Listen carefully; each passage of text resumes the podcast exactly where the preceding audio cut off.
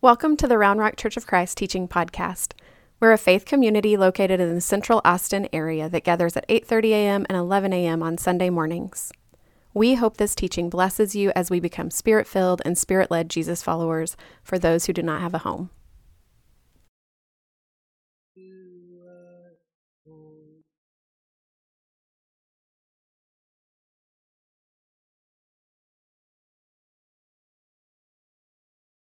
You want to follow along that text that Wanda read this morning, that's going to be in Genesis 3, at the very beginning of your Bible, Genesis 3. It's where we'll spend a decent amount of time uh, this morning. I want to begin the new year by asking you the question of what kind of decision maker are you? What kind of decision maker are you? There was a research group who uh, attempted to help people answer this question by collecting the average time it took a person to make a decision. And the way that they did this was they took some of the most semi common situations and pulled what's the average it takes for someone to be able to make a decision on this. So uh, the examples in the test study that they did was uh, they included uh, moments like how long does it take you to decide to honk at someone at a green light or uh, telling someone in a movie shh when they're talking or addressing a coworker who is late or uh, looking at a parent who's not taking care of their child that's misbehaving. Or how long you would wait uh, for in line at starbucks for a cup of coffee and the stats were very interesting, very revealing. I want you to think for a minute if you were at a stoplight and it's green and that person is not moving, are you waiting 5, 15, or 30 seconds? People came in with the average of saying they would wait 50 seconds, which I just don't think is true. It had to be skewed because people had to be like, I just wouldn't honk, I guess, but 50 seconds, most of us would not make that happen uh, shushing someone in a movie theater while they're talking. 30 seconds, one minute, three minutes. How are we feeling? Mm-hmm. One minute, 52 seconds. So all I'm saying is count it while you're there. And once you reach the limit, it's socially acceptable, okay? All right. Uh, shooting a look at a parent who their uh, child is misbehaving. 30 seconds, one minute, three minutes. Two minutes and 41 seconds. We are people of compassion for the young parents in the room. When it comes to a coworker who is late, how long will you wait before you decide, all right, I'm going to I'm going to text them. Three minutes and 54 seconds. I can tell you that does not happen on our staff whatsoever. It's about five seconds and someone's texting, not personal experience whatsoever.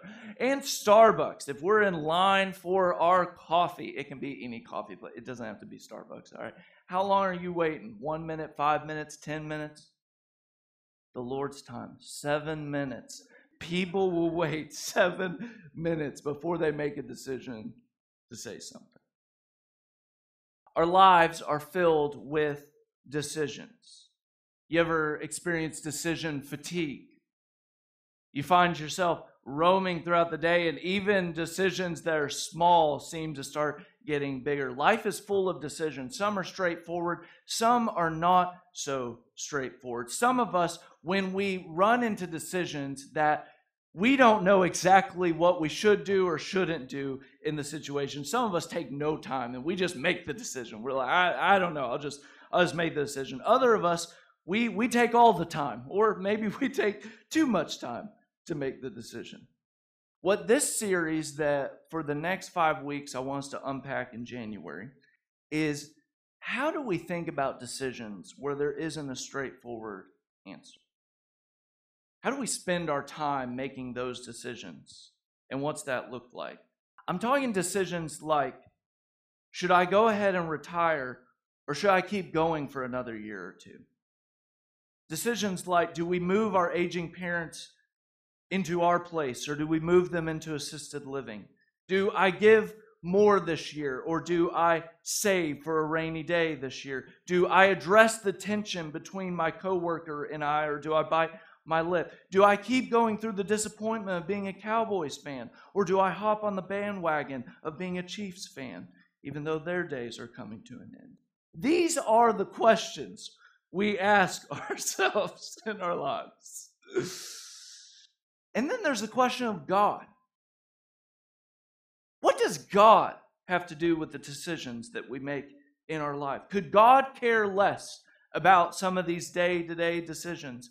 Or does God care to be brought into the loop? Will God help us with these decisions? And if God may, what does it look like to invite God into deciding something? For the beginning of this year, I want to talk about how do spirit filled and spirit led people make spirit filled and spirit led decisions in a series that we're going to call Decide. So that is the series that we'll be in. And uh, before we talk about any decision that is ahead of us, I want to simply and briefly talk today about actually not our decision making, but I want to talk about God's decision making. That's actually revealed through the scriptures. In the beginning of the Bible, oftentimes when God's story is told, people want to immediately move to the decision that's made by humanity that's represented in Genesis 3. Sometimes you'll hear Christians refer to this as the fall. And that is a very crucial decision made by humans. But the beginning of God's story actually doesn't have anything with humans making decisions. It actually begins with God, the creator of the heaven and earth, making a plethora of decisions. And if you have your Bible this morning, I'm going to give you a couple places where I want you to make some notes of the decisions that God makes in the beginning.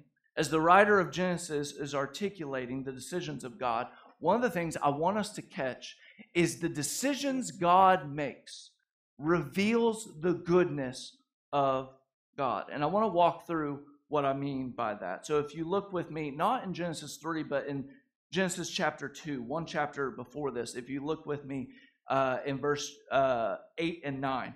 Uh, when God is creating the heavens and the earth, here's how the creation account goes.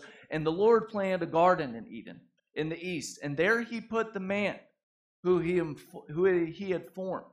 Out of the ground, the Lord God made to grow every tree that is pleasant to the sight and good for food. And there he also placed in the midst of the garden the tree of knowledge of good and evil. In 2 chapter 2 verse 8, God decides to create a pleasurable world for humanity. God is almost described in Genesis 1 and 2 almost as like this interior decorator who is hanging the stars of the heaven. He's creating different vegetation and texture and trees, different things for humanity to experience. He wants goodness of places and things to be experienced by the humans that he is making, to translate. God places you in this world with good and pleasurable things in the world. And you do not have to feel guilty about those things you not need to feel guilty about great meals or good clothes or wanting to go to different parts of the world and see it. God gives those gifts for us to know the goodness of the giver. And this God, because He's good, creates a world where we decide the pleasant and pleasing things that we get to experience in life. So that's one of them that there are pleasurable things God creates. Let's keep going. In verse 15 and verse 20, uh, the Lord took the man and put him in the Garden of Eden to till it and to keep it. Later on, so out of the ground the Lord God formed every animal of the field and every bird in the air and brought them to the man to see what he would call them. And whatever the man called each living creature, that was its name. Even hippopotamus, he did it. So God decides in the second move, God decides to place us in a purpose filled world. Humanity isn't just placed into a world and said, don't break it. God actually places humanity in the world to till it, to keep it, and to name it. In other words, the world is not stagnant that God makes. The vocation of humanity is to take the goodness of God and make more goodness out. Maybe that's a good way of thinking about the work that is in front of you. Work cannot be just defined as what you go to your eight to five job. The work of God is taking what good things God has created in your life and making more good things out of it. That's why people in the world who don't even know the Lord may say things like, I just want to do some good in the world. When someone feels that instinct, they're tapping into the instinct of God creating a good world. That God's work is creating and making and maintaining good. Whether that's changing diapers, being a listening ear for someone, fixing toilets, or engineering better structures. To translate, God has made you in his image, which means you reflect a portion of the living God, which means whatever skills, desires, passions that are placed into you are actually your ability to mimic God and contribute good things to the world. And the Lord lets you decide what those things are. So that's the second one, is that He decides to give humanity purpose. The third one, uh, this is going to be Genesis 2 21 and 22. Uh, so the Lord God caused a deep sleep to fall upon the man, and he slept. Then he took out one of his ribs and closed up the place with flesh. And the rib that the Lord had taken from the man, he made into a woman and brought her to the man. In Genesis 2 21 and 22, God decides to place other people in the world. God begins by placing a woman next to the man, a partner, a helper. Sometimes use the same word that describes God throughout the Old Testament as a way of reflecting God's help in a physical form to translate. When God creates the world, God creates humanity in such a way that humans need other humans. That people are to live with one another because they are to help one another and they are also to step in and help each other when needed. So the third is this is that God decides to create people and then finally the last one in Genesis 2 verses 16. Uh, and the Lord God commanded the man, You may freely eat of every tree of the garden, but of the tree of knowledge of good and evil you shall not eat, from the day that you eat of it, you shall die. God decides, lastly, to place possibility of relationship between humanity and divinity together. And placing the tree is the possibility of acceptance or rejection towards God. In other words, in God's grace, God doesn't give humans control. That's God's role. But God does give autonomy. Not that God gives endless boundaries, but gives humanity the security of freely living within the boundaries that God sets. Now, you may be asking, why did we take the time to walk through all four of these things? It's crucial in God's story to understand God's posture towards decisions. Maybe an illustration would help. I uh, I was thinking this week of uh, when I was uh, in elementary school. I remember that I would rate a teacher by the amount of crowns that she offered or requested in her classroom. The more stingy the teacher was of crowns, the more I knew I was in for a bad year. Any teacher that was like, you need to bring eight or you need to bring 12, they were going to be brutal. Okay. It was the teachers who they had more crowns that they offered, or they were the teachers that they had 16 or 24 packs of crowns. Those were the teachers you would get excited about. More generosity, more creativity, funner ideas. I don't even know if funner's a, a word. I don't think it is, but I felt it as a little kid. I even remember one teacher she had a 64 pack. And that was the best year of elementary I ever had in my life. What I'm trying to say to you is that when God creates the world, God is a God who's creating a classroom that is a 64 pack of crayons. That God is not a micromanager. And that's good news for some of us. When God creates a world, God does not create an expensive model that is like, don't touch, don't break. God is more like a God that throws Legos out on the living room floor and says, Get at it, make some decisions, continue the goodness that I have. God doesn't give you decisions to torture you. God gives us decisions to show his love for us and also to share in that love with us. And the only thing that God sets up is he sets up reminding us to not forget who is the teacher and who is the student of the world that's created.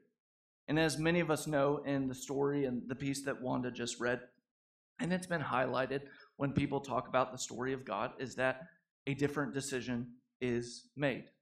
That humanity actually eats of the tree.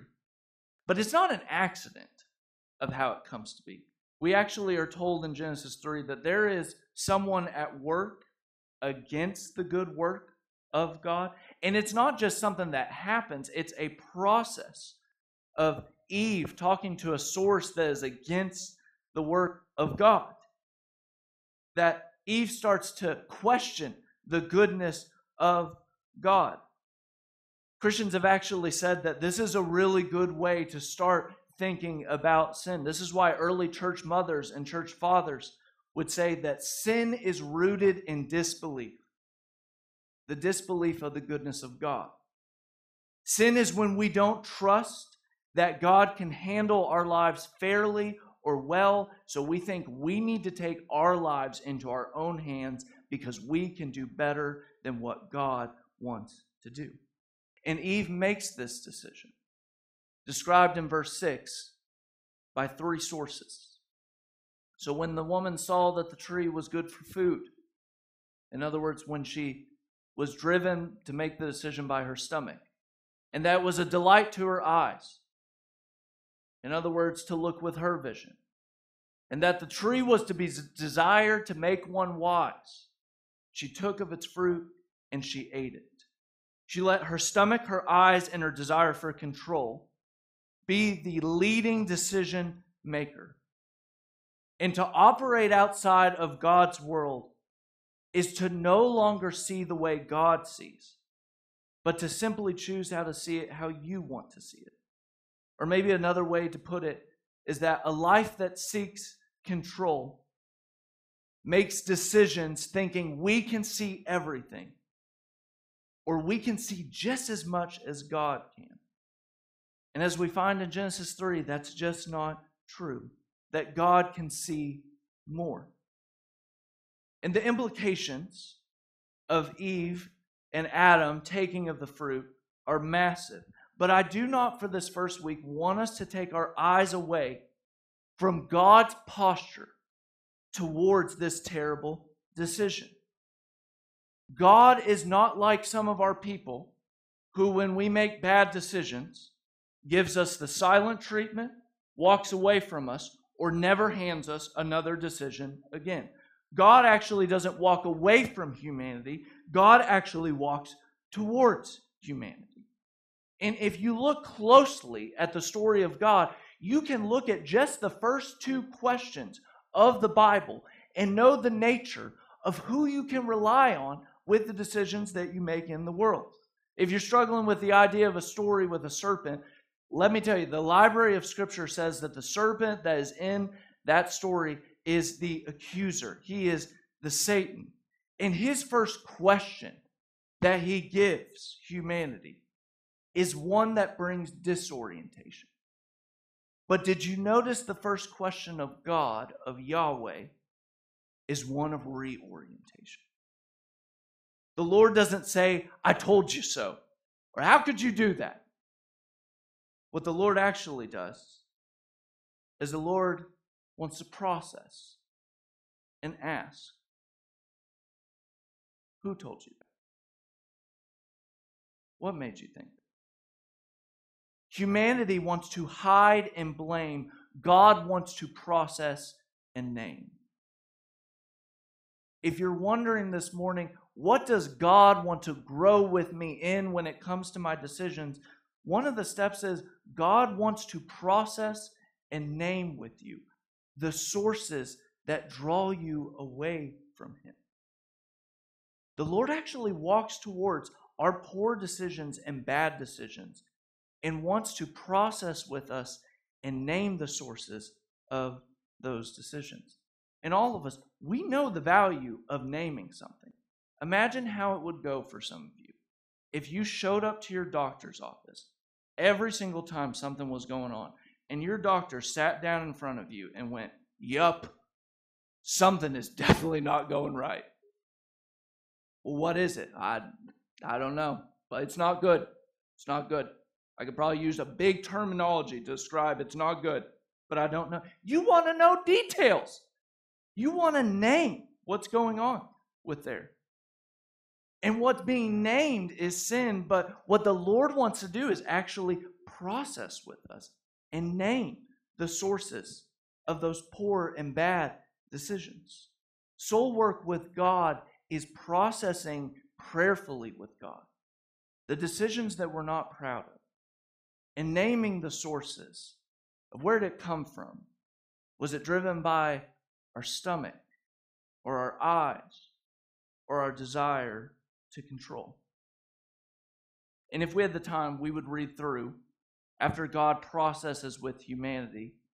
There's a long description of how sin enters the world of brokenness.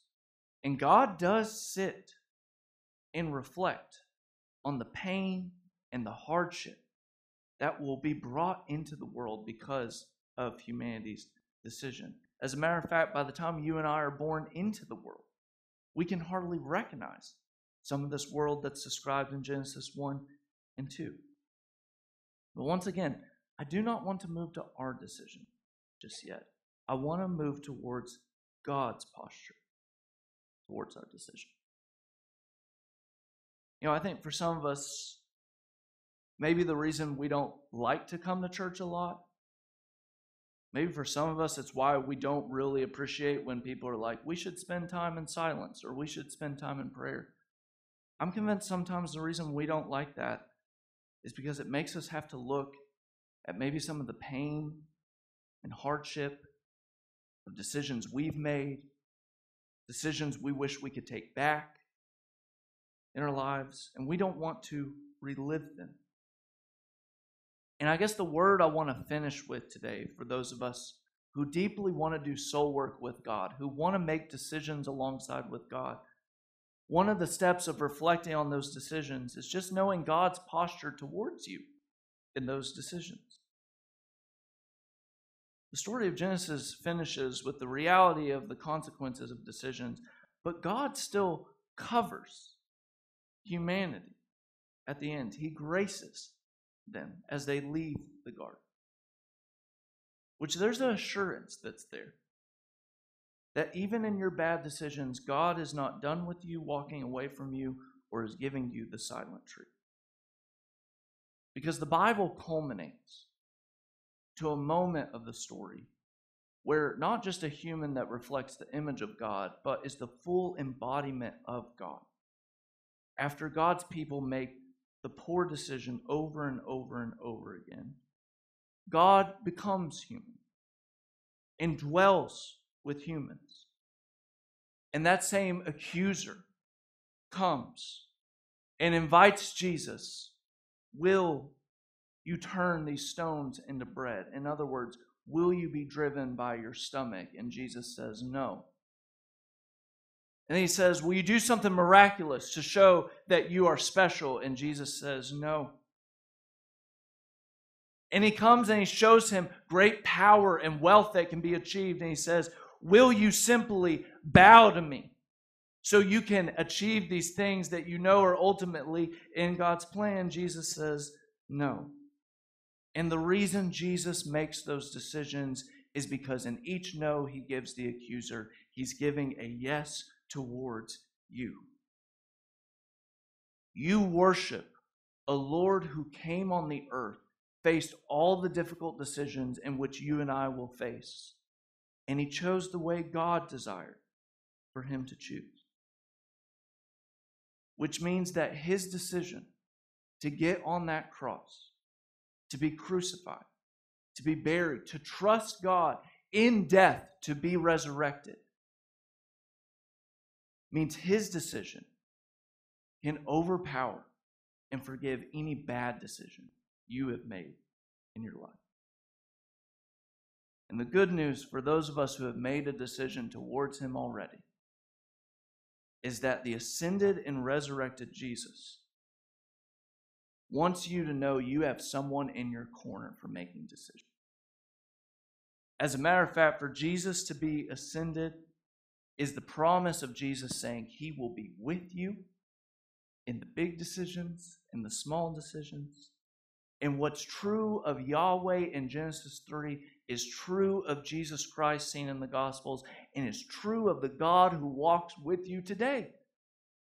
That he walks with you by the breeze of his Holy Spirit. And that's some good news because that means you and I are people who are not alone. We have someone every day we can turn to when it comes to the big decisions and the small decisions. That's what we'll camp on for the next couple. So, Lord, we uh, we thank you for the moment this morning just to be able to lift your name and praise your name. Lord, we pray, can your posture, your love towards us seep into our hearts? Lord, can you remind us of your goodness? And Lord, can you keep reminding us of your goodness? Even when we think about the decisions that we made that weren't so good. Jesus, we thank you for your blood covers us and forgives us and heals us. In spirit, we pray, can you help us to make decisions that are not our will, but your will? We pray this in Jesus Christ. Amen. We all stand and sing.